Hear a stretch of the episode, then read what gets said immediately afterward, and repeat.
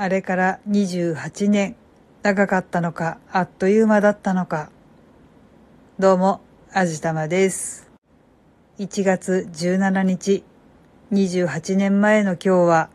阪神淡路大震災が起こった日でした。私はもともと関西人で、その日その時間は当然実家で寝てたわけなんですけど、いやーもうめちゃめちゃ怖かったですね。タンスとかが倒れかかってこなかったのが奇跡みたいなもんですよ。というかまあ我が家は実際のところ被害らしい被害はなかったんですけどもね。ただまあさすがに壁とか天井とかにひびが入りましたし、お風呂とトイレの扉のところとか、襖のまあ枠のところですよね、が歪んでしまって立て付けが悪くなってしまってものすごく大変でした。普段は割と思い出さないっていうか忘れてる感じなんですけどね。やっぱりこの日が巡ってくると色々と思い出すことっていうのはありますよね。それでもまあ、ああ、この日だなーって思い出すぐらいで割と毎年さらっと言ってたんですけど、今回に限ってはなんだか色々と悲しいことを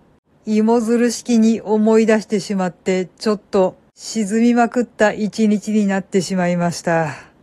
悲しいことを思い出すっていうのはあまりいいことではないのかもしれませんが、思い出してしまった以上それは仕方がないのでしっかり再確認して、きっちり整理してまた記憶の底に畳んでしまってしまいましょう。という感じでしょうか。自分がどう思っているのかちゃんと理解して整理して納得してその上できっちり片付けると結構スッキリするものです。それをやらずに無理やり押し込めていると、いつかどこかで思いがけない感情と一緒に吹き出してくることがあるので結構厄介なんですよね。まあ、なんだろう、なかなかうまくいかない部分もあるんですけど、実際時間が解決してくれない感情っていうのはあるものなので、そこはもう自力で何とかするしかないんですよね。はい。というわけで今回は震災の日に思い出したこと、思ったことをうだうだと喋ってみました。